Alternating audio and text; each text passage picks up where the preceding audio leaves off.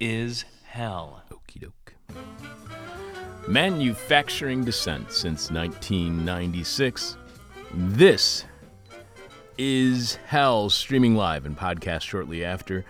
During the week at thisishell.com, the world broadcast premiere of all four hours of every week's This Is Hell airs Saturday mornings from 9 a.m. to 1 p.m. on Chicago Sound Experiment, WNUR 89.3 FM. You can also hear This Is Hell in an abbreviated one hour version weekly on Radio Free Moscow in Moscow, Idaho, twice every week on Lumpen Radio at lumpenradio.com. That's W L P N F M.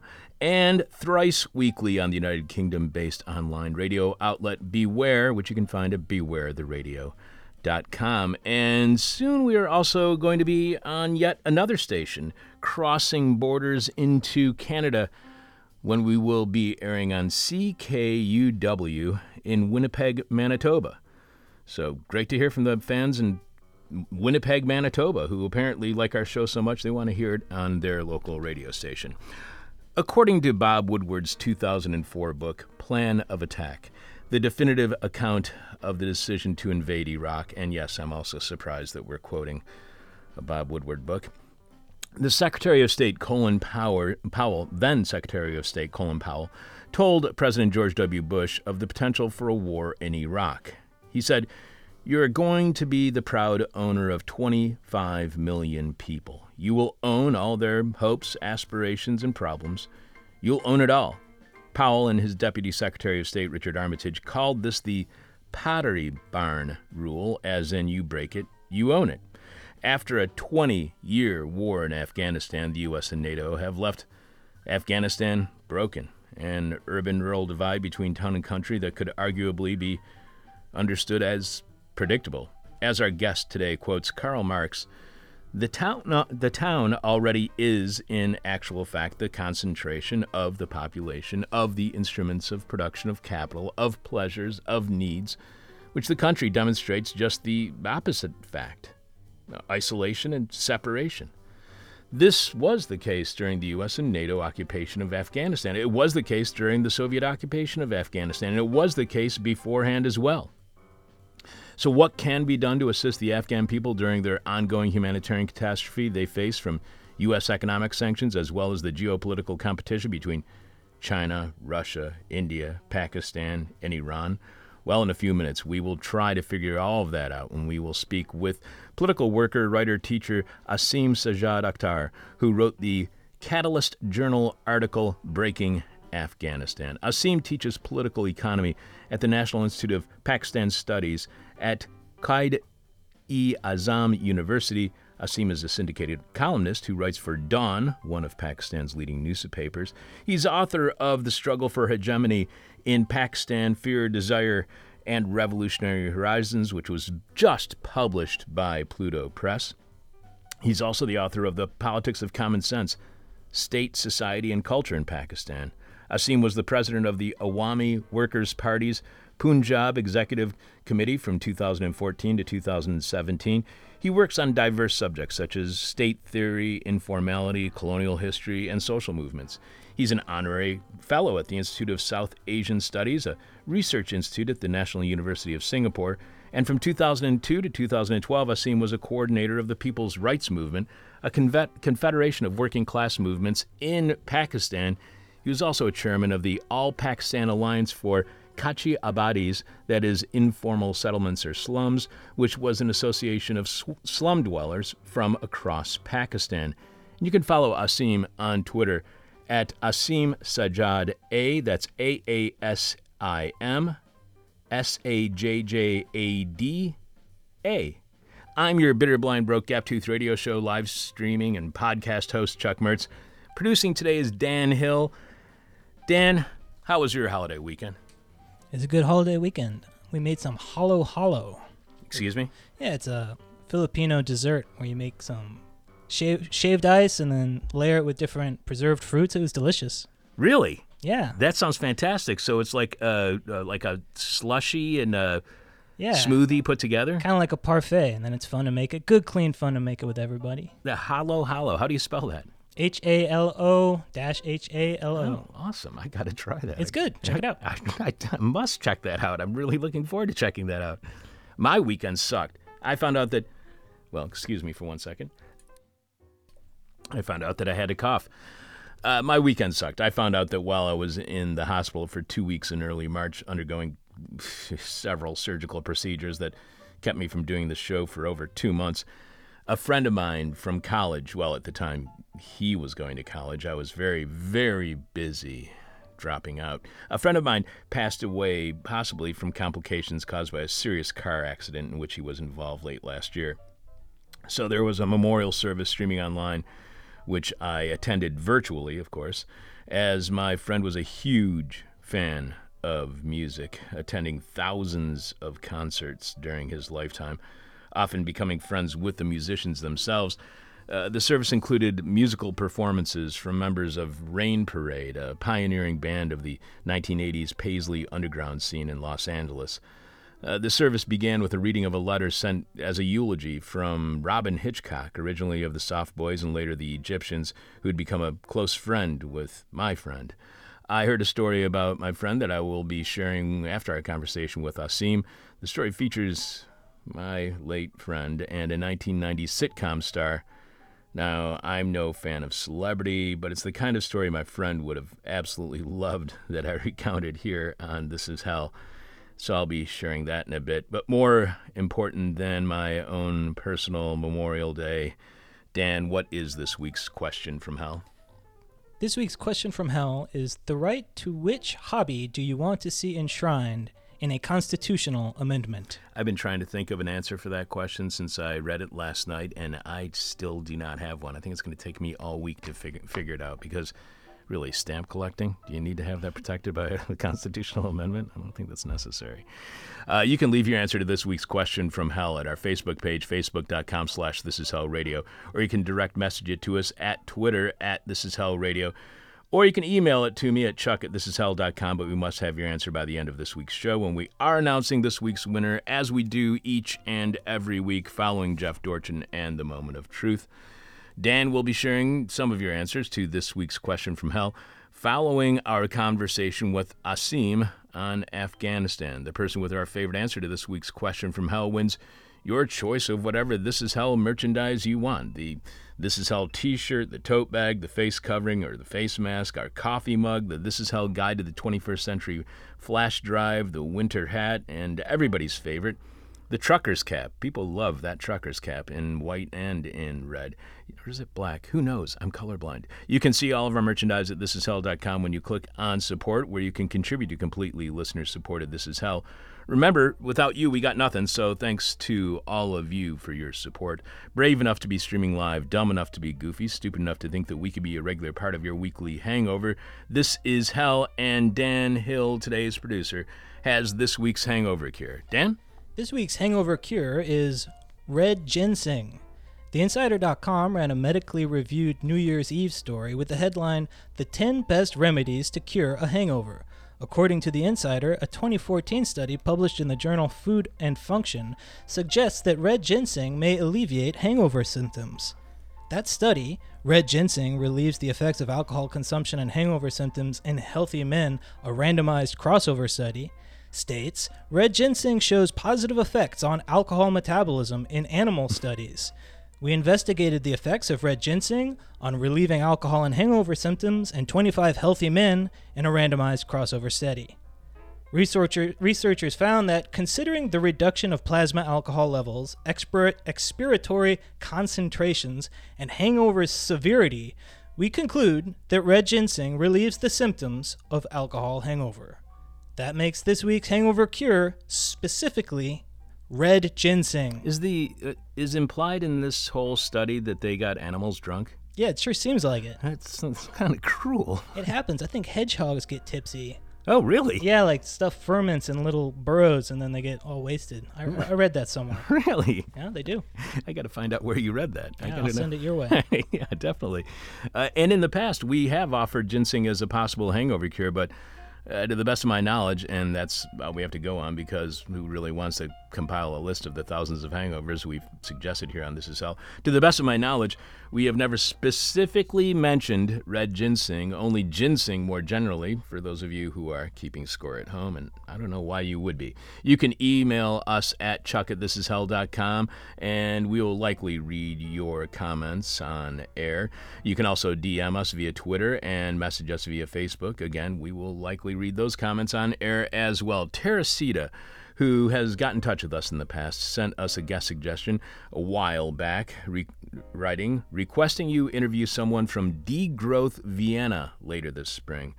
So I that's at degrowthvienna.org, and it's mostly in German. And uh, I sent that over to uh, Sebastian, who is a native German speaker, and maybe we'll find out more about Degrowth Vienna when Sebastian is producing later this week.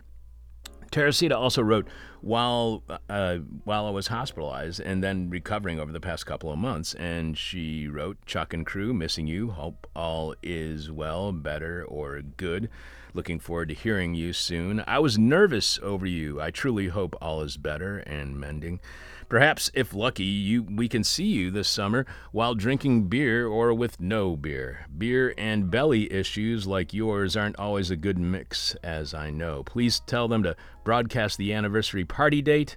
If This Is Hell is still planning on it, you guys have a lot to celebrate. Keep keeping on. Bueno, Teresita. So, Teresita and everybody else who is listening, the This Is Hell 26th Anniversary and Listener Appreciation Party takes place Saturday, September 17th, the final Saturday of summer, during summer's final weekend. That's Saturday, September 17th at Carrie's Lounge here in Chicago's West Ridge neighborhood, 2251 West Devon Avenue, directly downstairs from this here studio. And doors will be opening at that celebration at 3 p.m. There will be live music, food, a raffle, and the closing of the This Is Art art show upstairs here in the second story studios, featuring art by listeners and suggested by listeners. This Is Art closes during our 26th anniversary party, but This Is Art opens during Carrie's Lounge 50 year celebration of being in business and a cornerstone of the neighborhood and community, which is all taking place on Saturday, July 23rd at Carrie's, again, 2251 West Devon Avenue, starting also at 3 p.m. Drop by for the opening of Carrie's 50 year, for, uh, at the opening for This is Art at Carrie's 50 year celebration on July 23rd, and come over to the closing during our 26th anniversary party on September 7th, 17th. As for beer and how it goes with what you call belly issues, Teresita, yeah, carbonated beverages and digestive problems do not mix. Doctors suggest those suffering from the intestinal problems that I have that I that we drink wine. Luckily, I am one quarter Bohemian and one quarter German, and genetically, I'm protected against any physical problems that are caused by beer. Okay, I'm actually Roma and Swiss, but who's counting? We also heard from Tove who has written to us also in the past, and has a suggestion and writes Hi, Chuck and Alex and crew. It's so lovely to hear your voice with new interviews, Chuck. It's a joy, even though I'm a bit, uh, I'm at a bit of a low point right now. I'm writing with a, a guest suggestion. Troy Vettis, V T T E S E, and Drew Pendergrass have recently published a book entitled Half Earth Socialism A Plan to Save the Future from Extinction, climate change, and pandemics. It's definitely a great source of inspiration for me, both for my master's thesis and otherwise, so I'm sure many of the listeners would enjoy hearing Troy and Drew talk. You can see more about the uh, project at half.earth and check out the Half Earth Socialism Planning Game they have there. Great thanks to you, Alex, and the rest of the board operators and producers for pulling the show through those hard, chuckless times. All the best, Tove. First and most importantly, Tove, sorry to hear you at a low point right now. You have a lot of good reasons to be at a low point, and I have no idea what's going on with you personally, but you are absolutely correct as right now pretty much sucks. Hopefully, you're feeling better, which I normally would not say, but when I was out sick, getting well wishes from others actually helped. Who knew? Because I had no idea that those kind of get well wishes actually made you feel better. Second, Tove, you're not the only one at a low point right now, and you are also not the only one suggesting we have the authors of Half Earth Socialism on the show. Uh, I think both Alex and Sebastian have already suggested them as guests, and I believe that Alex has been getting and Sebastian has been receiving suggestions about Half Earth Socialism through our Twitter account at This Is Hell Radio.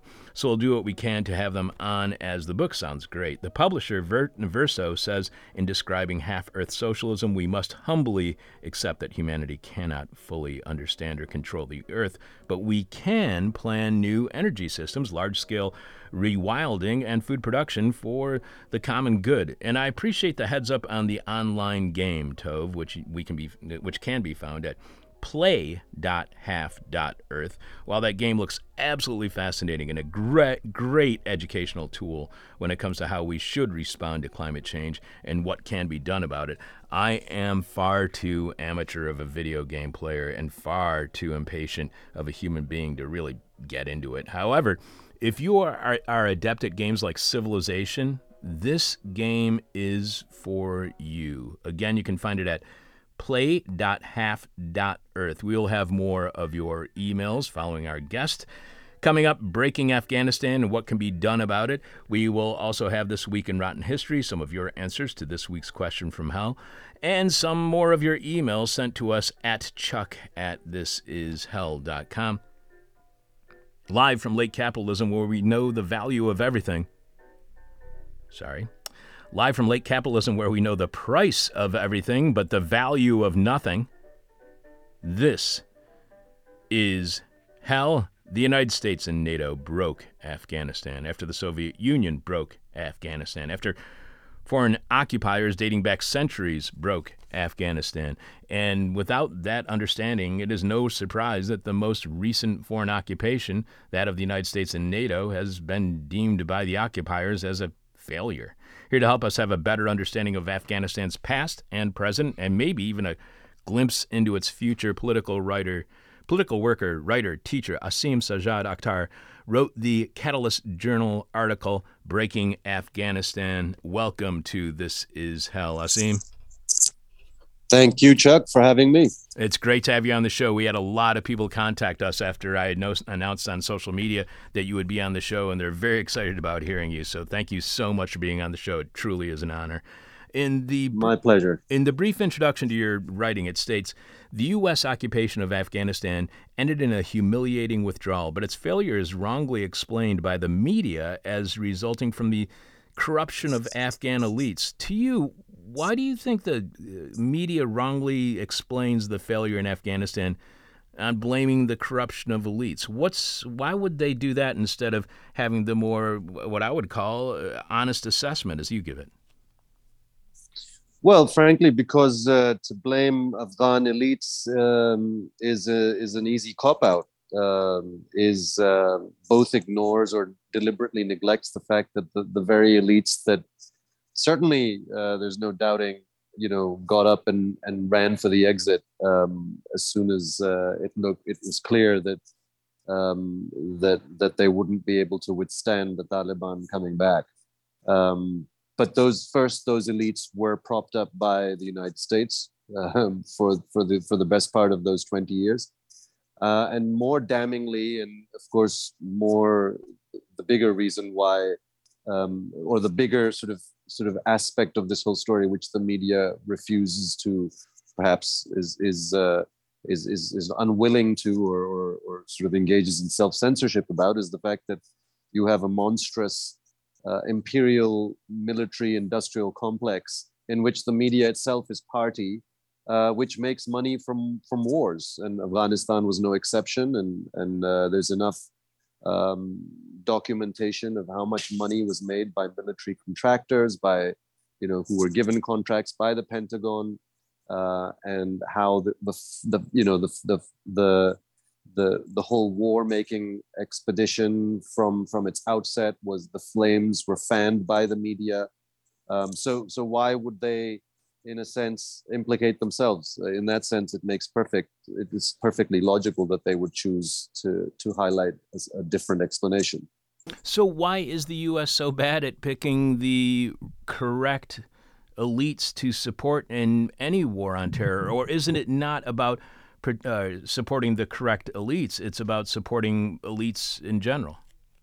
Exactly yes. So there, I, I you know, the, the very word failure is, of course, to be, I think, taken um, sort of with a bit of, uh, you know, to sort of contextualized. Failure, when we look at it perhaps from the people of Afghanistan, failure when we look at it from the perspective of what was projected around the world about the war on terror, that the world's going to become more peaceful and, you know, these these so-called enemies of civilization are going to be neutered and, and we're going to defeat them and so none of that happened. And none of that was ever going to happen, though, um, because that was never the plan. And in fact, when Biden withdrew, um, you'll remember sort of sheepishly um, him, him sort of explaining the situation by saying, well, we never really had a nation building project in Afghanistan.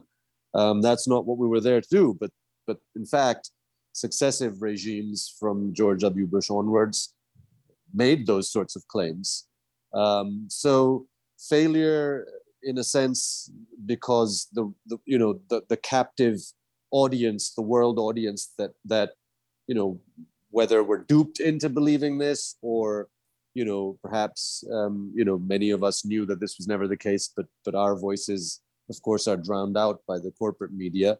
Um, but not failure from the perspective of the you know as i said the war making um, machine that is american empire you also point out that on August 29, 2021, the longest war in U.S. history culminated in an American drone strike, killing 10 members of a single family in Kabul.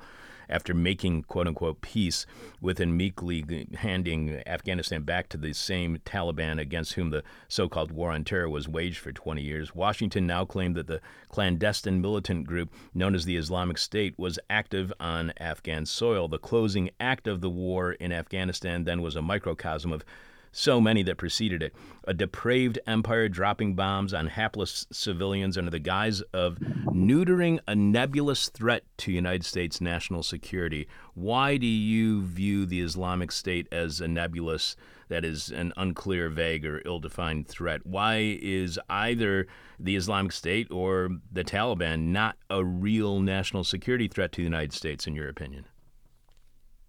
Well, I mean, like for that, I think you know the the longer explanation requires us to think about the very idea or ideology of national security, um, which precedes just the war on terror conjuncture. It you can you know you you go all the way back to dropping atomic bombs on Hiroshima and Nagasaki.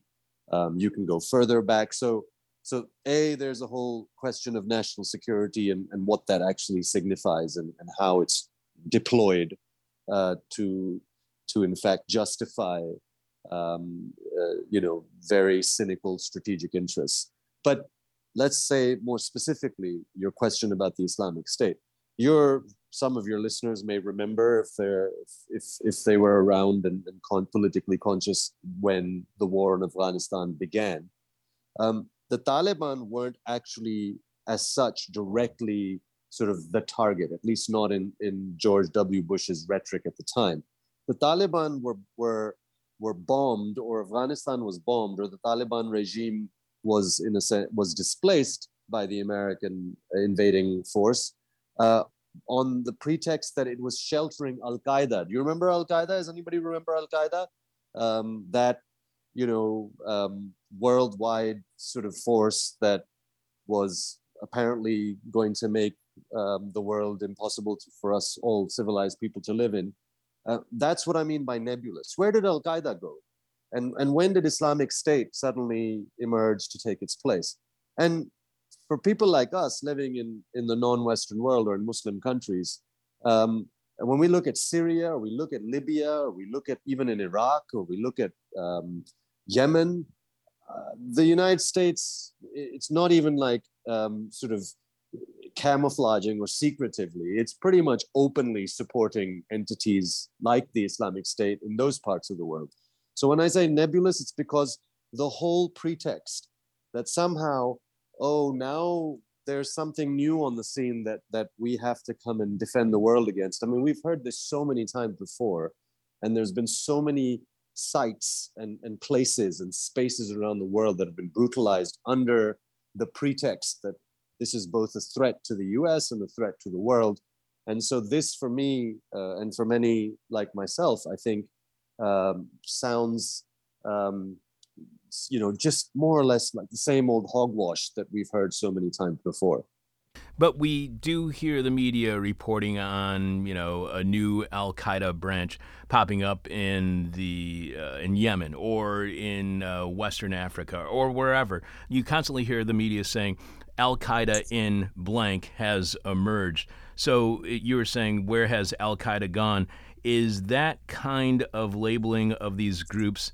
uh, as Al Qaeda affiliated groups. Is that just a matter of those groups' personal branding in order to, uh, you know, send some sort of message to the United States and the West? I mean, I, I, I wish I, I could say I was familiar enough with with sort of internal dynamics of uh, religious militant groups, like whether whether we you know the name be Al Qaeda or the name be Islamic State or and you, and you know that there's many different um, factions of within some of these groups. The Taliban itself, as I write in this article itself, is far from a coherent entity um, that that has no internal um, divisions.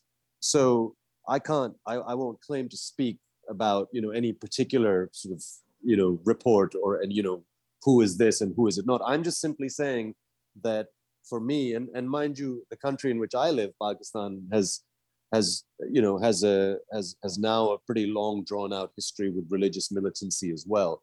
We have our own version of the taliban. It's called the, the pakistani taliban as opposed to the afghan taliban.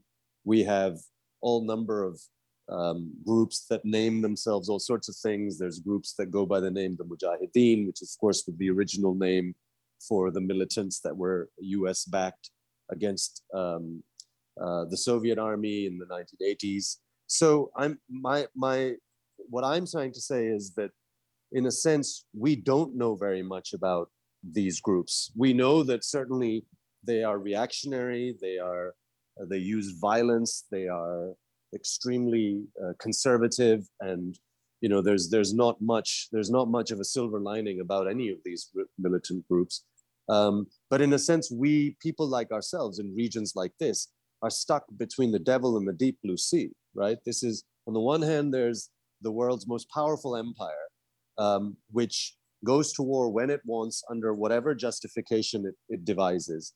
And on the other hand, we have purportedly its enemies on the other side, which against whom it's going to war, also who are just, well, ju- at least at the smaller scale because they're just not as powerful, but are as prone to engage in violence and brutality against ordinary civilian populations. And, and I guess what I want to be able to say is that 20 years of bloodletting in Afghanistan didn't change that equation. In fact, just we just we are caught back at square one. And for me, then the fundamental responsibility for that cycle, or that in a sense, sort of never-ending cycle, is, as, as I said earlier, with the most powerful military uh, power in the world. You also point out that for the best part of two decades, the much trumpeted gains of the American occupation were concentrated in urban areas, while millions of Afghans in the countryside suffered indiscriminate bombings and ground raids. Why was controlling cities not successful in the United States and NATO attempts at undermining the power of the Taliban? Why does controlling cities not control Afghanistan. After all, that's where all of the money and power and people are, isn't it? Well, I mean, it's it's uh, it there as as you noted with the with the quote from Marx. It's it's where most of the money and the people are concentrated. Um, but just for some uh, you know some some basic information, Afghanistan uh, is a is approximately, and it's hard to know for sure, but there's anywhere between 38 and 40 million people in Afghanistan. Um, six or so million of those of that of that total is it's is concentrated in in one city, Kabul. Um, if you add other big cities like Herat or Mazar-e-Sharif or Jalalabad, um, you know you'll they'll you'll probably take that population up to almost half. Um, but that still leaves half of the population um, in rural and, and peri-urban areas. Um, and and this the, the, what what what the occupation did was um, and and this is sort of as you noted yourself in introducing the article uh, this is a repetitive theme in afghanistan's history um, that in a sense occupying forces or those who seek to prop up uh, regimes which struggle to domestic regimes, as, as we started off talking about, like the, those local elites um, who, who do not have a claim to legitimacy over the entire country. Um, they focus all of their energies on these cities. Um, and they, in a sense, um, try to create some kind of um, both physical infrastructure and administrative infrastructure within the urban space uh, to compensate for the fact that um, both in the 1980s uh, and then in the 1990s, after uh, when the when the Taliban first came to power, and then again after 2001, when the Americans were were sitting in Afghanistan, um, the rural areas ended up basically becoming a lightning rod for rebellion and insurgency. So you have the city uh, concentration of wealth, power, uh, occupying force, um, and then the rest of the the population, well, and then the rest of the country, uh, essentially, largely deprived of any systematic um, infrastructural development or any kind of functioning civilian or policing apparatus, largely left uh, uh, to the hands of the insurgents. And so this is a model that cannot work. It's a model that is designed to fail, in a sense, because how long, I mean, or at the very least, you can have a never ending low intensity insurgency persisting with its base in rural areas. So this is, um, and that's, our, that's partly the irony of history that I'm drawing out in this article, which is to say, well, we, they already knew that this what happened to the Soviet Union, but they didn't, they in fact did a much worse job. I mean, the Soviet Union and its occupying force and, and all of that is something we need not get into at length, but uh, it's, it's the irony is that at that time, it was the rural insurgents were the Mujahideen and they were American backed. And, you know, and, and the same thing then, you know, in this, the, the, the page of history turns and the same thing is being reproduced with the Americans now in the cities propping up a weak and illegitimate regime.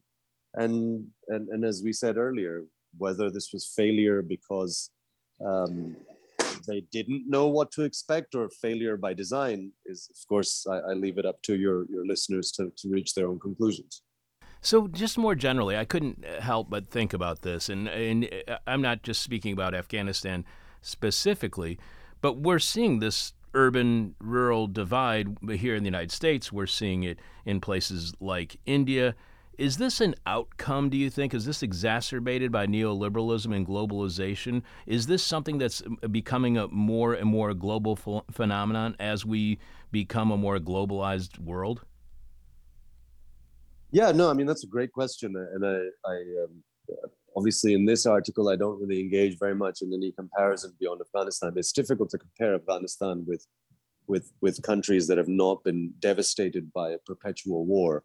Um, so the other examples, like in, in America or in India or, or other um, countries, are obviously uh, have not been their, their entire, you know, societies and political economies have not been overshadowed by, overdetermined by war. But there is there is a certain starkness to and and and, uh, and sort of a clear divide again between town and country.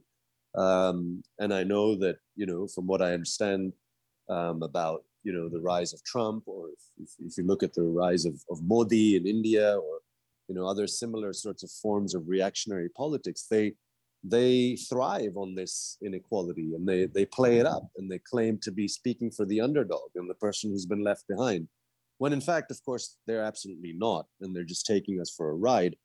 But but as you say correctly, it's because the neoliberal mainstream um, or what the, the, the, British Pakistani writer Tariq Ali calls the extreme center, you know, these centrists who, who claim to be like these great upholders of, of liberal principles, um, but have presided over a period, as, as you rightfully note, called neoliberalism, where inequality has skyrocketed, um, you know, and um, oligarchs have made buttloads of money all over the world, outsourcing and offshoring. And in that process, um, as you're saying, including other forms of inequality, but one of the big, um, no, both most noticeable phenomena is that that uh, again concentration of wealth, pleasure, needs, entertainment, fetishes of various kinds of of, of commodities all concentrated in urban areas. And, and even you know those left behind in rural areas are flocking to cities, migrating, and even when they get to cities, they're hidden away in, in slums and squatter settlements. So even in cities, you see like like this this very acute divides, and these divides are are, are certainly, I think, um, are crucial to to to to take note of, and and and, and more so to understand uh, how how these are being taken advantage of by by reactionaries, and they can be reactionaries like the Taliban or the right wing religious right of the kinds that exist in Afghanistan, or they can be other forms of of populists. Asim just mentioned a uh, past guest on our show, Tariq Ali, who uh, called it, as you were saying, the extreme center. And we are working right now to have Tariq back on the show. He has a new biography out that is uh, of Winston Churchill that is incredibly critical of Churchill, which is something that we definitely need. We are speaking with Asim Sajjad Akhtar, who wrote the Catalyst Journal article breaking Afghanistan. So you point out that the occupation exacerbated major social fault lines of class, geography, gender, and ethnicity in Afghanistan, thus creating the conditions for the Taliban to retake power. So, uh, do wars always exacerbate social fault lines? Is that why the war on terror, the so called war on terror, failed? Because social fault lines that are already fragile, if not stretched to their you know limit, broke? Yeah, I mean, I think if, if one has to come up with some kind of general um, appraisal of how things like, you know, how, how major wars in history, what they have done, they certainly, they push society to the brink. Um, they may um, exacerbate or deepen what is already happening. Uh, they may sort of trigger sort of, uh, uh you know, other kinds of extreme forms of polarization. Um, but uh, you know that's the nature of war because, as as for instance in Afghanistan, if you if you're if you're creating this um, island of prosperity in Kabul where like development workers are coming in and consultants are coming in and and you have like you know five star hotels being built and all sorts of facilities but at the same time in the same country maybe just uh, you know a couple of hundred kilometers away um, you know like hundred pound bombs are, are pummeling uh, innocent people into into well killing most of them and then leaving the rest maimed and and so on and so forth. So um, that certainly is going to create a geographical division between you know that that that the island of prosperity versus the pockets of of, of devastation around it um, in Afghanistan's case, this also happened, and there's again a long history to this. Uh, in sort of, there's a long history of polarization of, uh, in terms of ethnicity.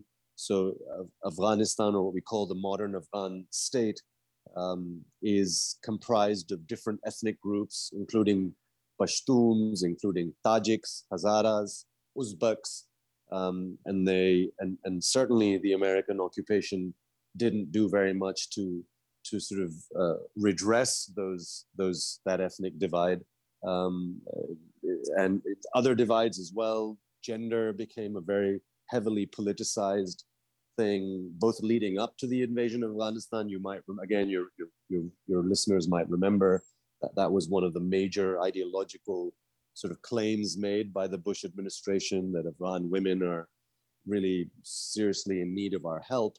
Um, because of this brutal fascist Taliban regime sheltering Al Qaeda and, and, and treating women like crap, uh, you know, uh, on top of that. So, and, and th- those, in, in same thing happened in that case, right? There, there are some women who got access, girls who got access to education, those who were in Kabul or in other big cities. But the vast majority of, of young girls and women were left high and dry. And, and, and so you know, ine- inevitably, I think war is is because it's uneven, because it, it there's always supporters of war versus the victims of war, even in in any given country. Um, you will always, I think, see to some extent or another um, existing forms of polarization just just shoot through the roof. You were mentioning the history of Afghanistan. To what extent has Afghanistan been a single United Nation since the beginning of modern Afghanistan in 1926, following the end of foreign domination of the area. Is Afghanistan's biggest challenge that there is no real Afghanistan?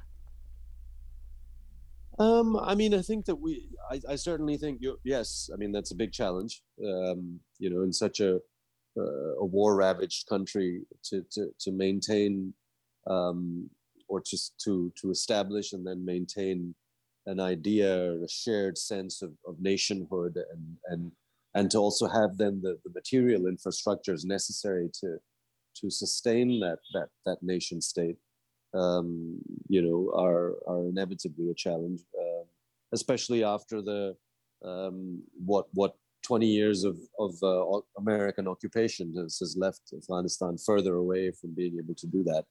But I mean, to suggest that it's not, uh, or I mean, not saying you suggesting that, but in, some, in terms of the way you frame the question, that it isn't even could be considered, can be even considered a, a coherent nation state. I think we can. I think that in a sense, the problem is precisely the fact that Afghan, Afghanistan's people um, have not been, um, in a sense, allowed to, empowered to, left to their own devices to, to sort themselves out. And, you know, whether it be the Americans, whether it be my country's, especially military establishment, of course, uh, pro, one of the major proteges of the Pentagon uh, you know, living and, and acting in its image for the best part of 75 years. You know, the Pakistani military has repeatedly intervened in Afghanistan, repeatedly, um, you know, uh, exacerbated, as we've talked about, these, these divides of various kinds.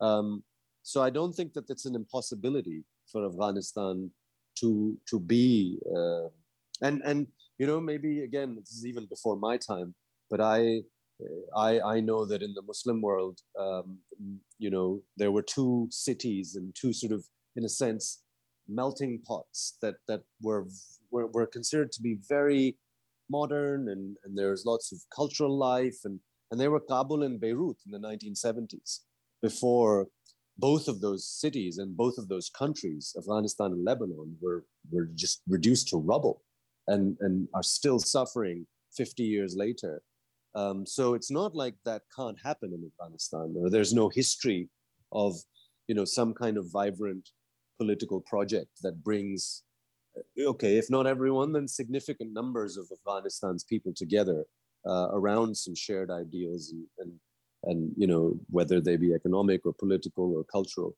Um, and, and of course, when, when you don't allow those forces, uh, you know, social forces or indigenous forces to to acknowledge their conflict. I mean, let's not romanticize anything. The, these are these are also conflicts that that are not purely produced by foreign intervention, but uh, you know, all societies have internal conflicts, and the real question is, do do any which why are only some societies deemed incapable of resolving it themselves and become uh, battlegrounds of of, uh, of, of other countries. And Afghanistan, of course, is is is uh, one of the most prominent examples of that tragedy. You also write that for the first two years or so after the U.S. invasion, there was little unrest in large parts of rural Afghanistan, with Taliban cadres either in hiding or having retreated to safe havens within Pakistan. War hysteria in the United States and the rest of the so called free world, however, had to be sustained as indiscriminate raids on civilian populations, drone attacks, and other facets of air war intensified, and insurgency was reborn, and individuals and families who had no love lost for the Taliban were driven into their rehabilitated ranks. Why did war hysteria, hysteria, as you call it, need to be sustained? How does indiscriminate aerial bombing in Afghanistan sustain war hysteria back in the United States? Because I think this is something that people here in the U.S. don't recognize. Well, I mean, if if you'll allow me, I'll, I'll sort of just um, skip over to the other big site of the of the war on terror, which was Iraq, and and I think this is something that might bring this into into sharper focus. Um, we all know that uh, the, the, the, the war in Iraq started barely, not even 18 months after the war in Afghanistan was initiated. And for a long time, in fact, Iraq overshadowed Afghanistan. Um, and one of the reasons for that was because uh, hue and cry was generated by the Bush administration uh, about, if you will recall, the term was weapons of mass destruction. Um, and you know all sorts of of propaganda and and just just you know so-called uh, apparently because of course we were never shown it. I mean, I mean both Americans and and the rest of the world's people um, evidence, but we were we were told that there's just simply no doubt, and we know, and we have intelligence, and we have information that they have weapons of mass destruction, and Saddam Hussein is going to do God knows what, and et cetera, et cetera, et cetera. And of course, now we know. In fact, soon after um, Iraq was invaded and Saddam was was was uh, was killed or whatever, or displaced, and and and uh, you know a, a pro-American regime was installed, that there were never any weapons of mass destruction or nothing of the magnitude that the Bush administration had claimed um, necessitated that war, right? Because the whole pre- the whole uh, the whole sort of in some sense the pretext of going into Iraq was that if we don't go in, it was preemptive, right? If we don't go in, then Saddam is going to deploy these WMDs, and that'll be the end of us. So, you know, that is a that is essentially um, the kind of hysteria that I'm referring to. Um, and so, it's not just about Afghanistan; it, it was the hysteria that that was that that defined the early years of the, of the so-called war on terror. Uh, you know, where you had tropes like threats to civilization, um, and you know if we don't preempt then then god knows what will happen. And mind you you know in pakistan um, at the time similar sorts of um, widespread propaganda campaigns uh, were undertaken uh, you know so each i think each country or state that bought in to this logic of the war on terror essentially mimicked what the united states was doing at a global level um, which was to scare its own civilian populations into basically becoming unconditional supporters of anything that took place under the guise of some kind of, of this notion of this threat of terror out there somewhere. We might not know about it, but we trust that our governments are going to protect us. And that um, is is, essentially is hysteria. It's, it's, it's how you generate hysteria. Um, and post facto, um, we know now that that uh, there was nothing that these Afghanistan in particular, like what uh, as you, as you just uh, you know the quote that you just reflected. In fact, the Taliban had had fragmented. You know that Taliban, the Taliban that had ruled Afghanistan up till 2001, um, and you know of course we don't have a counterfactual in history, but who's to say if if um, uh, and that's why I start off with saying, I mean, is this failure by design or is this failure, you know, I mean, it, it, is it an innocent failure? Because the, the fact of the fact of just incessant bombing and, and was actually the trigger for a re, uh, you know, in a sense, um, re, a, a, deepening or at least first of all taking root and then a deepening of this very um, very acute sense of like, why are they killing us? Why are they bombing us? What, like, what are we? How are we threatening them? And and that's why I started this interview by noting, um, and then I have also statistics for your readers to check out when you if you read the article, that making war itself is an enterprise, you know, and, and that that for me, honestly speaking, I can't come up with any other explanation for why you would go in and, and have these indiscriminate raids when there's no one out there who's who's who's about to you know represent a threat to you except that you want your contractors to make a lot of money. And and you want your your big munitions companies to continue pumping profits um, because you know they're without war how will war making companies make money? To you, then, is that what explains why the United States, NATO, other Western entities did not realize the impact aerial bombings would have on the rural population, not only in turning the, uh, those in rural areas to support the Taliban, but also in forcing those in the countryside to seek safe sh- shelter in cities, which then became unsustainable. It is because it seems pretty predictable that this would happen in yeah. hindsight. So, yeah. it, yes, okay. Yeah, absolutely. You're right. I mean, it is. It's one one sort of shakes one head and says, "Look, I could have figured this out, right?" And I'm a layperson. That if you if you have you know if you sort of pound people into oblivion, then, then that's sort of gonna. It's definitely not the winning hearts and minds part of the of the story playing out. That of course, again, successive, whether it be American presidents or or you know again even individual states waging these so-called anti-terrorist wars have, have, have claimed to want to do. Um, and and you know as a student of history that's why i'm less likely to be sort of just allow for that innocent failure explanation. I think empires do this. By design they they may make ideological claims that they're going to want to win hearts and minds but you know in fact as i said biden let the cat out of the bag at, at the time of withdrawal. He's like well we never really wanted to do anything. You know we didn't have any plans to build a nation or to rehabilitate that nation. Um, could he have been just licking his wounds and and and sort of covering up for, as you say, um, their their blind spots and their? And I don't know. I I don't know enough. For me, uh, enough enough about the inside story. But, I, but for me, when I look at you know, and this is a region, mind you, in Afghanistan, where you can trace it back to the to what was called the Great Game between the British and Russian empires, and and it was cynical then um, there was violence deployed indiscriminately then.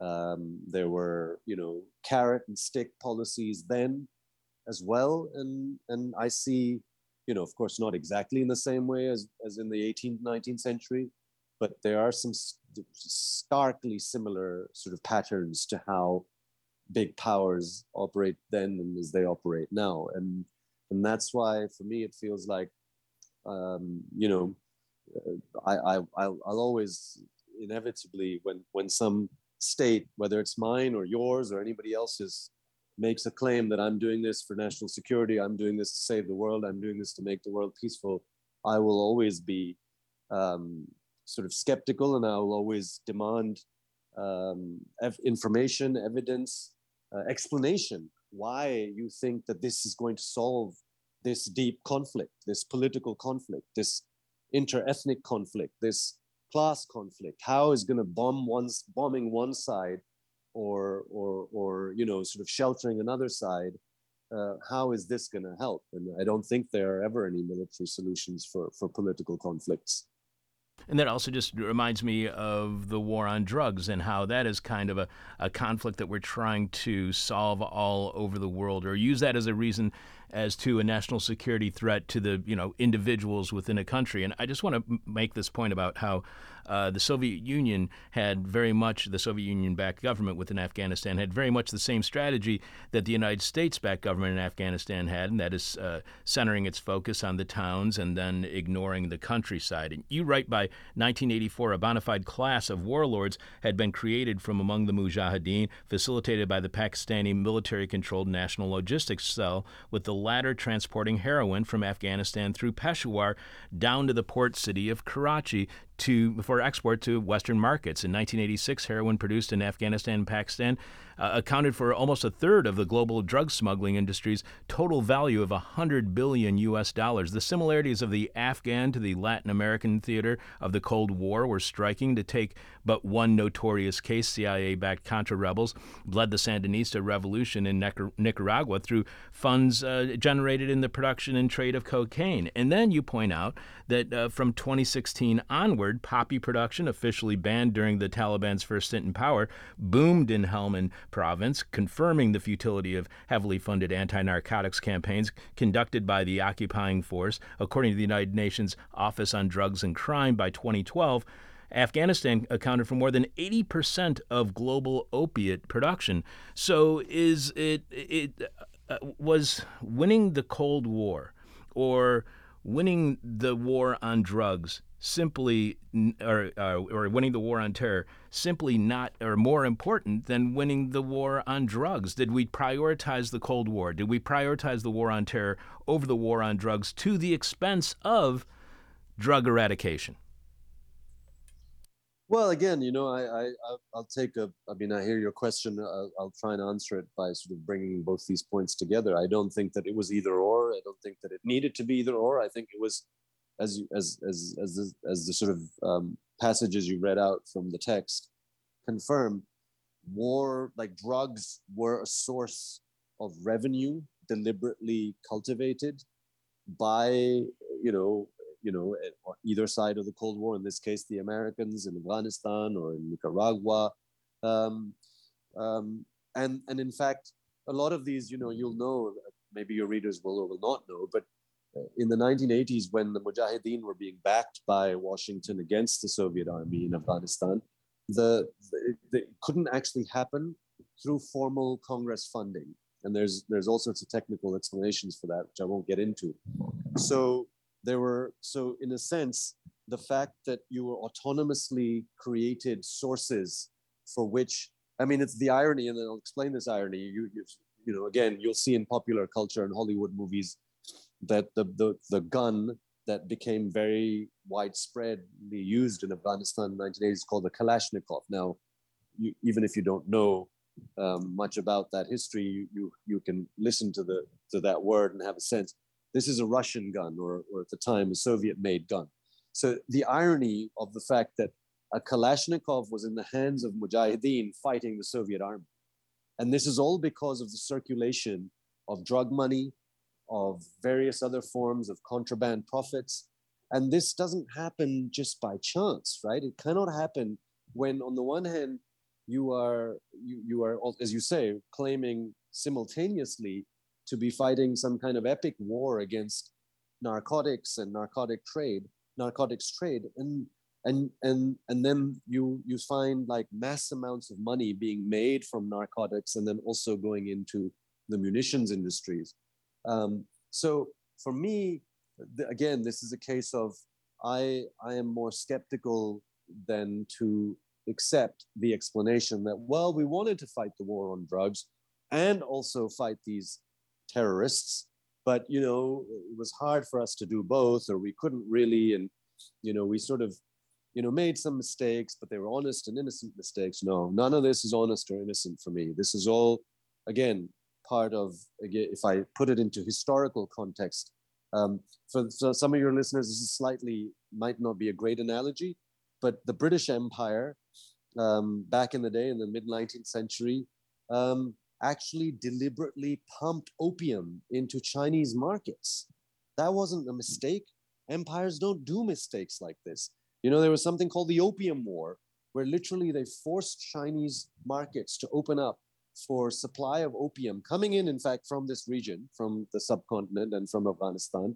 Um, and uh, so as in fact to achieve their own strategic interests, which is to, to basically, um, you know, so to, to, to, to, to flood, uh, you know, Chinese markets with opium and, and create essentially a drug problem there. And so none of this, I think, is, is innocent or, or, or just happens because, you know, strategies failed or stra- I think there's a strategic design that that facilitates um, situations like this in Afghanistan, um, and you know, in a sense, uh, that's precisely what I'm calling attention to.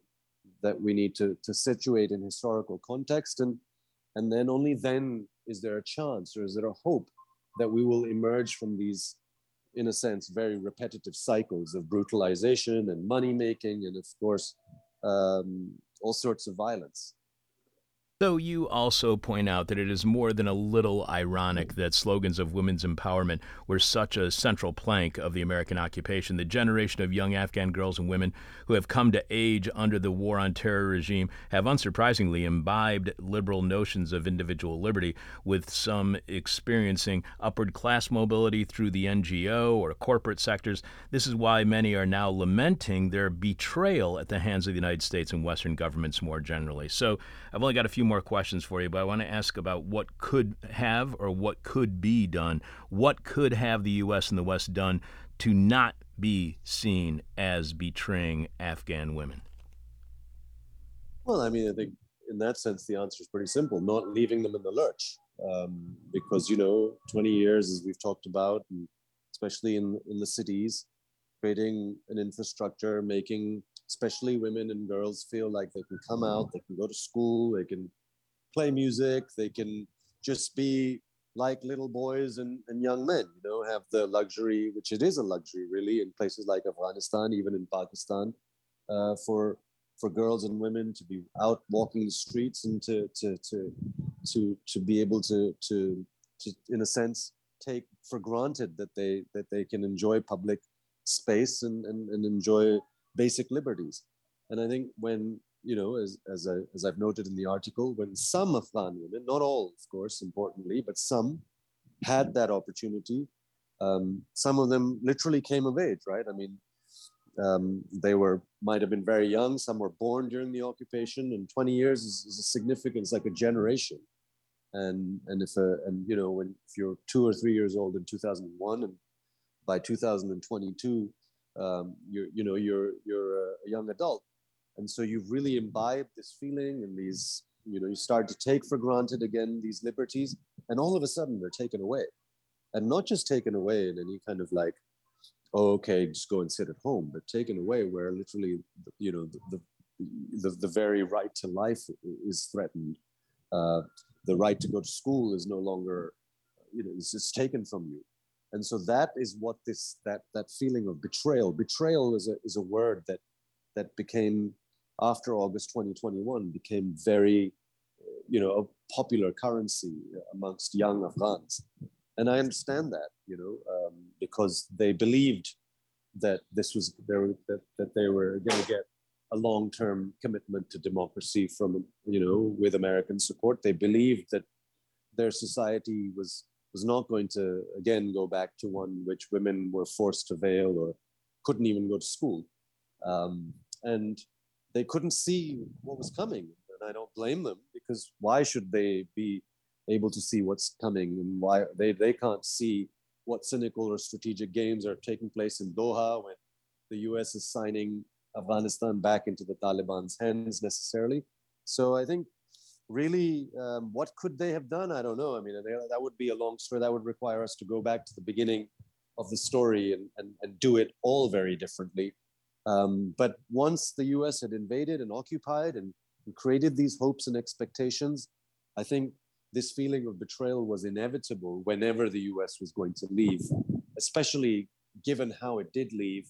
And, and, and, and as we start stated, that, stated right at the outset, those who it left behind in its wake, the Ghani government, didn't simply did not have uh, one leg to stand on and collapsed even before the Americans had left the scene. Just two more questions for you, Asim, I promise. You uh, conclude by writing left progressives across the region, not to mention Western metropolitan contexts, must equip themselves to understand the highly uneven Afghan social formation as well as the political economic logics, including trade and contraband, oil and gas, and mineral exploration, that uh, underlie both geopolitical games and Afghanistan's fragmented structure of power. Only then can a hateful identity politics be displaced by a meaningful popular alternative to wage the struggle for a genuine and lasting peace in Afghanistan and the region at large. So, is identity politics at the heart of the ongoing conflict within Afghanistan, whether that's the identity politics of the Taliban or those uh, supported by the U.S. and NATO? Yeah, I mean, identity politics. I don't want to open up a can of worms here because I, I, I imagine this is a raging debate um, within uh, you know, for has been for a long time. I, am privy to some of those debates, in America included. Um, but the specific term I used was hateful, right? So the, I'm referring specifically to, of course, the Taliban or to, you know, religious um, motifs and, and, the religious right uh, specifically, because it is the dominant political, in a sense, um, uh, force in Afghanistan, right? Of course, they run the government and and then, as we talked about at different points in the interview, there's others, some possibly in conflict with even the Taliban, like the Islamic State, and God knows how many others there may be, or even, as I've written in the article, that, that these that these various brands of the religious right are also themselves, like the Taliban itself, is divided in different factions. So what I'm trying to ask progressives to consider is, look, we can't wish them to go away they have established themselves by hook or by crook, or sometimes even by making claims that they were the only ones around to fight the occupying force.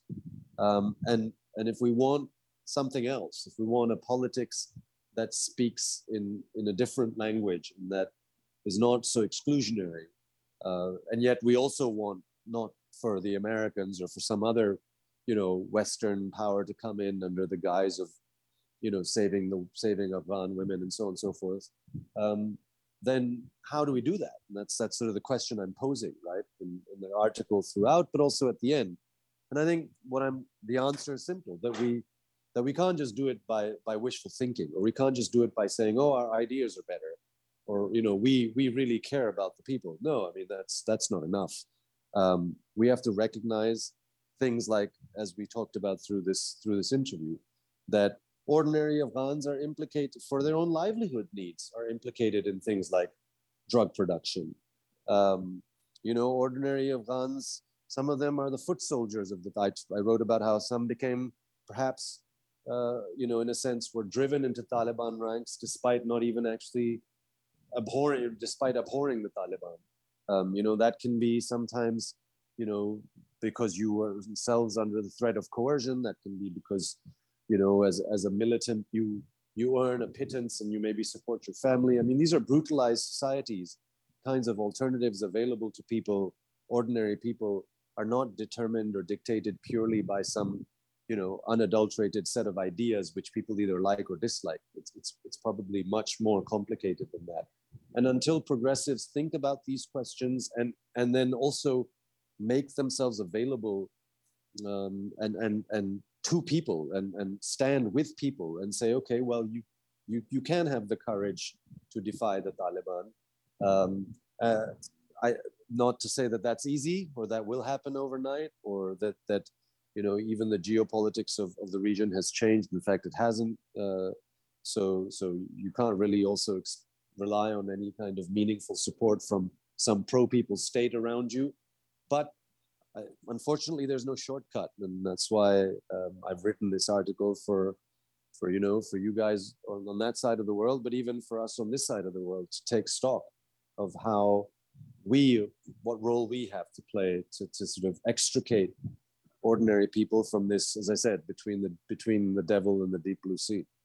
We ha- I got one last question for you. We have been speaking with Asim Sajjad Akhtar, who wrote the Catalyst article Breaking Afghanistan. And despite our conversation right now going on for over 50 minutes, we again have just skimmed the surface of the intense depth of Asim's writing, and everybody who is listening should definitely go to the Catalyst website and check out the article again. Asim Sajjad Akhtar wrote the article Breaking Afghanistan, and you can follow Asim on Twitter at Asim Sajjad, followed by the letter A. One last question for you, Asim. And as we do with all of our guests, our final question is what we call the question from hell, the question we hate to ask, you may hate to answer, or our audience is going to hate your response. Uh, what do you think the United States or any country that dedicates a holiday to remembering military service members, as we did this last weekend, military service members who lost their lives. What do they miss in their understanding of, of a war of, or of war in general when that Memorial Day, as it's known here in the United States, does not remember the civilians who died, who far outnumber those in the military who die in each and every war? How does a Memorial Day for military members who died in war while not remembering the civilian deaths affect the way we view and understand war?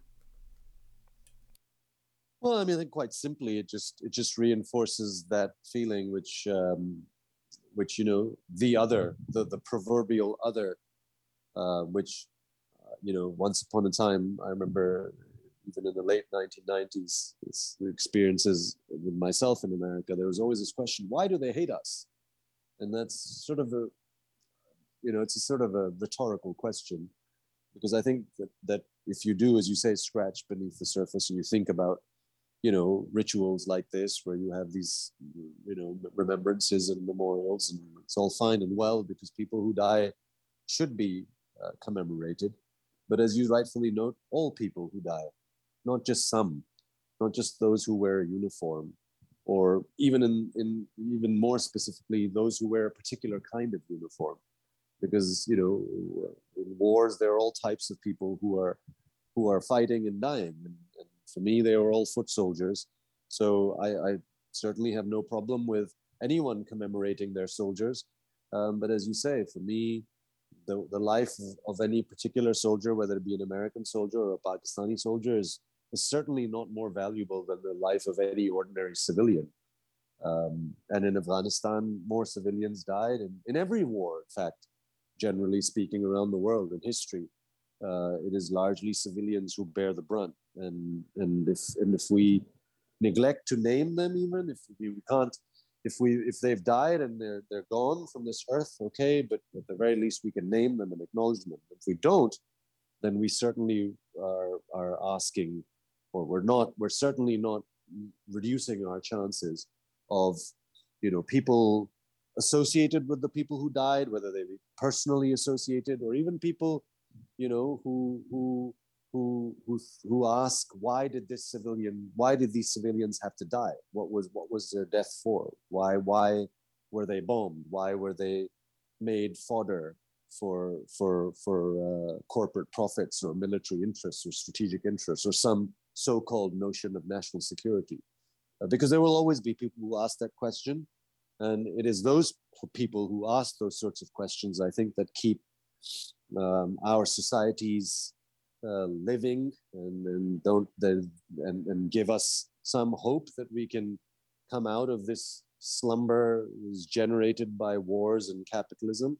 Um, and you know even if the the people who have these commemorative services don't ask we will continue to ask. And maybe one day they will see the the the, the reasons why we ask those questions even if they don't we will continue to ask on that incredibly hopeful note, Asim, I truly appreciate you being on the show. This really is an honor and a pleasure. And I have your email address, so I'm going to be annoying you in the future to come back on the show. I really appreciate you being on today. All, my pleasure, Chuck. And thank you to, to yourself, to your team, and to your listeners. Uh, it was my pleasure.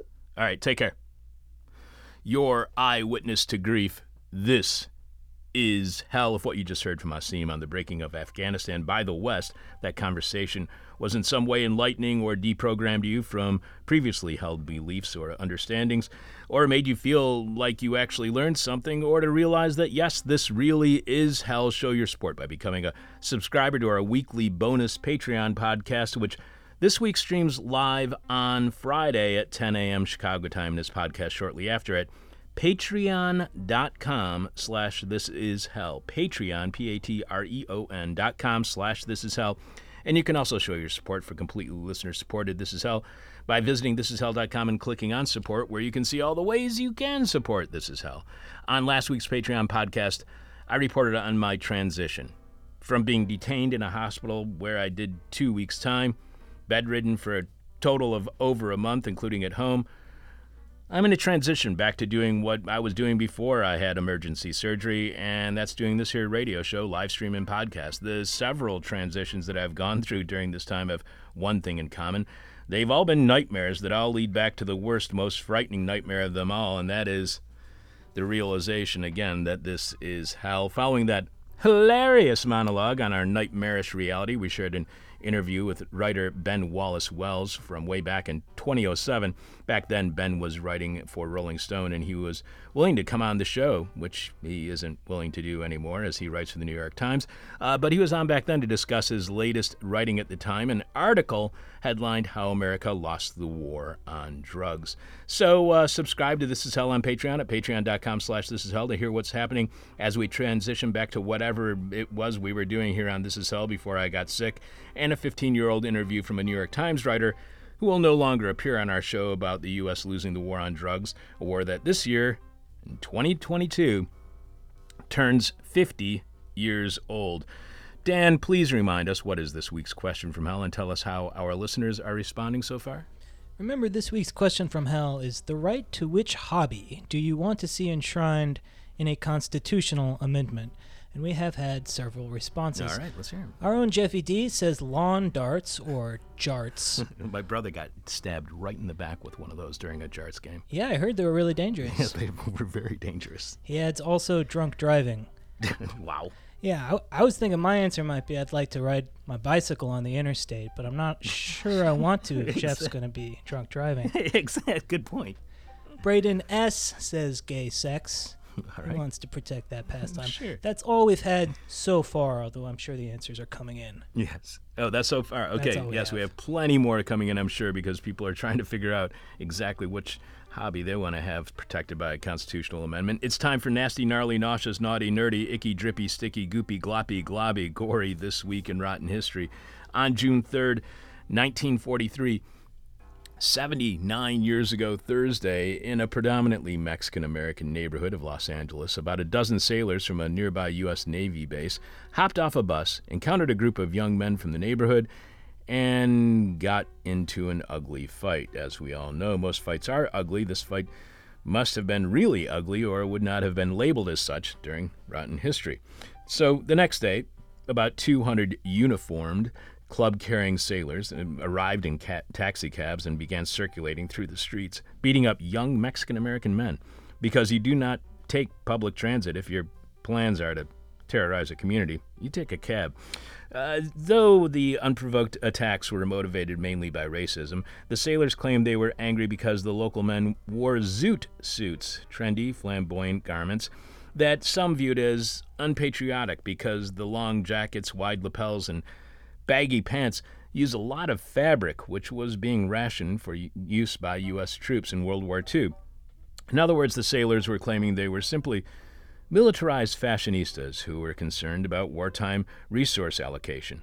Amid simmering ethnic tensions in Southern California, zoot suits had also become associated with gang violence. Local news media had encouraged white people and police to view any Latino wearing a zoot suit as a draft dodging troublemaker.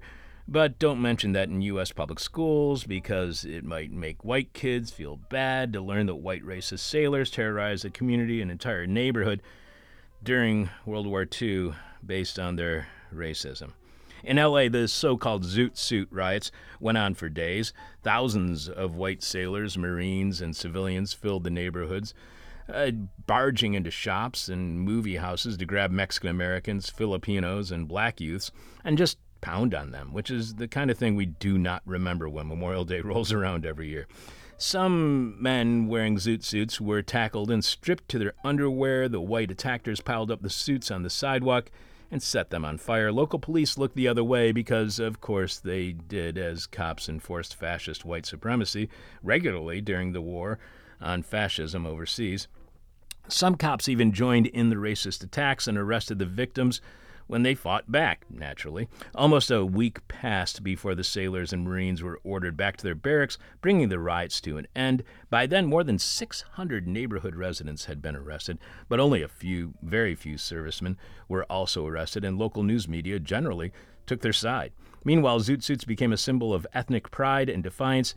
When First Lady Eleanor Roosevelt, in her syndicated newspaper column, called the resistance by the local residents a quote, racial protest, the LA Times responded with an editorial accusing her of communist sympathies. Yes, Eleanor Roosevelt, communist, is what the LA Times expressed after a racist attack on Mexican Americans that was supported by the local police force.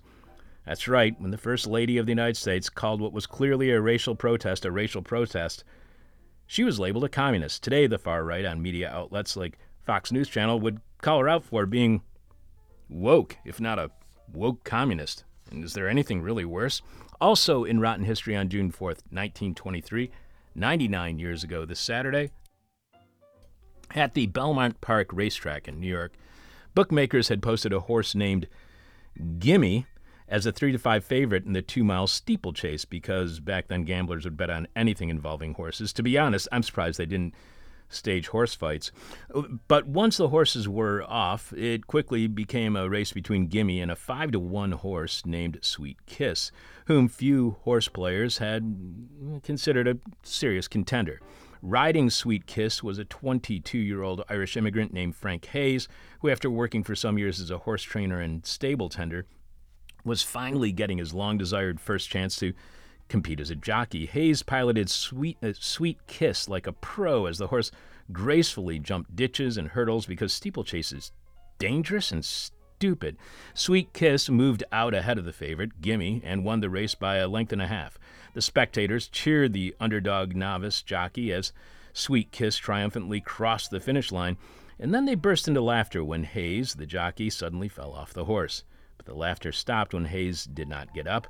Doctor ran out onto the track and quickly determined that Jockey Hayes was dead. He had suffered a heart attack, probably brought on by his effort before the race to lose 12 pounds in little over a day. Under pressure by the horse's owner to shed the weight, Hayes had gone on a frantic binge of jogging, starving himself, and refusing to drink water, rapidly shrunk from 142 pounds to 130. He had looked tired and weak when he climbed onto the saddle on race day. Hayes's mother, who had opposed her son's ambition to be a jockey, learned of his death by reading it in the paper that afternoon. The Belmont Park, because the police do their job so well, the Belmont Park Jockey Club quickly waived some of their rules to make the victory official, and Frank Hayes became the only athlete in history known to have won a sports competition while dead. The horse Sweet Kiss never raced again and quickly acquired the nickname the Sweet Kiss of Death. Now that's rotten history, and this is hell. Dan, do we know who our guests are coming up on this week's This Is Hell? Yes, we do. Tomorrow, attorney and legal scholar Joseph Margulies is author of Thanks for Everything, Now Get Out. Can we restore neighborhoods without destroying them? That's a great title for a book. Yeah. And then Thursday, Adrian Shirk, author of Heaven is a Place on Earth, Searching for an American Utopia, uh, an, an exploration of American ideas regarding utopia during late stage capitalism. I am your bitter, blind, broke, gap tooth radio show. Uh, podcast and live streaming host Chuck Mertz. I'm laughing because in my script it says I'm your bitter blind Bork, gap tooth radio show host. One more email. Eric S. wrote to us at chuck at thisishell.com a few weeks ago when I was still stuck in bed at home post surgery. Eric says, Hey, Chuck, hope you're feeling better. Can't wait to have This Is Hell return. I've learned so much from the show, and listening to it as is one of the best parts of my day. I've sent an email to Alex a while back saying the same, but you guys can count on my support on Patreon at patreon.com slash this is hell for as long as I'm able to do so. I'd love to one day visit Chicago and Carrie's Lounge and participate in one of those drink and things I've heard so much about, but it's a long way from Brazil. Who knows, though? Wish you a speedy recovery. All the best, Eric. Thanks, Eric. As for what until the end, uh, pandemic was our weekly meet and greet, that's really a drink and think. This is Hell Office Hours, which happened every Wednesday night downstairs at Carrie's. Eric and everyone listening right now, if you are traveling to Chicago for something related to the show, visit the weekend of Saturday, September 17th for the This Is Hell anniversary party, also at Carrie's. However, this past Wednesday, I did come over here on Wednesday evening and made an appearance. And not only did I see producer Alex Jerry, but I also ran into a few other listeners. And despite only hanging out for about an hour, I had a fantastic time. And now more than ever, I I really miss office hours, and I guess I have to go on missing our weekly office hours because the pandemic is surging here in Chicago again. Finally, earlier I mentioned attending a memorial service for a friend of mine this past Memorial Day weekend. Like I said, he was a huge music fan. He music was his life. Uh, that's all he really focused on. He ran an independent record label. He was a record producer himself, a record store owner, a musician his life was music. The memorial service for my friend was at a club in San Francisco and was live streamed, so I attended virtually. Friends shared stories, and of course, they were all about music, one way or another. One story was about how he and some of his friends, who were also passionate about music, traveled from San Francisco to the East Coast a few years ago to see a series of five Bob Dylan concerts. Not that I'm a huge fan. And they attended all of them. As the story goes, uh, my friend and a f- very close friend of his uh, were at one show passing a joint back and forth. However, there was someone in between them who did not indulge, so they had to keep apologizing and saying, Excuse me, as they handed the other one the spliff. At one point, they recognized the person standing between them who had no interest in getting high, and I can only imagine their reaction when they finally realized that the person separating them was none other than 1990's star of the sitcom The Nanny, Fran Drescher. Personally, if I was getting stoned at a show and had to pass a joint around The Nanny, I would not have been able to keep my act together, believing she was a mere hallucination, and I probably would have burst out into laughter over and over again. Instead, they just kept saying, Excuse me, Fran. See, we told you. This is hell. My demon is on my butt. No. Ah. My demon talks to me in profanity like a sailor. And my demon tries to knock me down. And my demon tries to put me on a hell ride. Thank you for listening to This Is Hell. For more interview hell and to support the show, visit thisishell.com.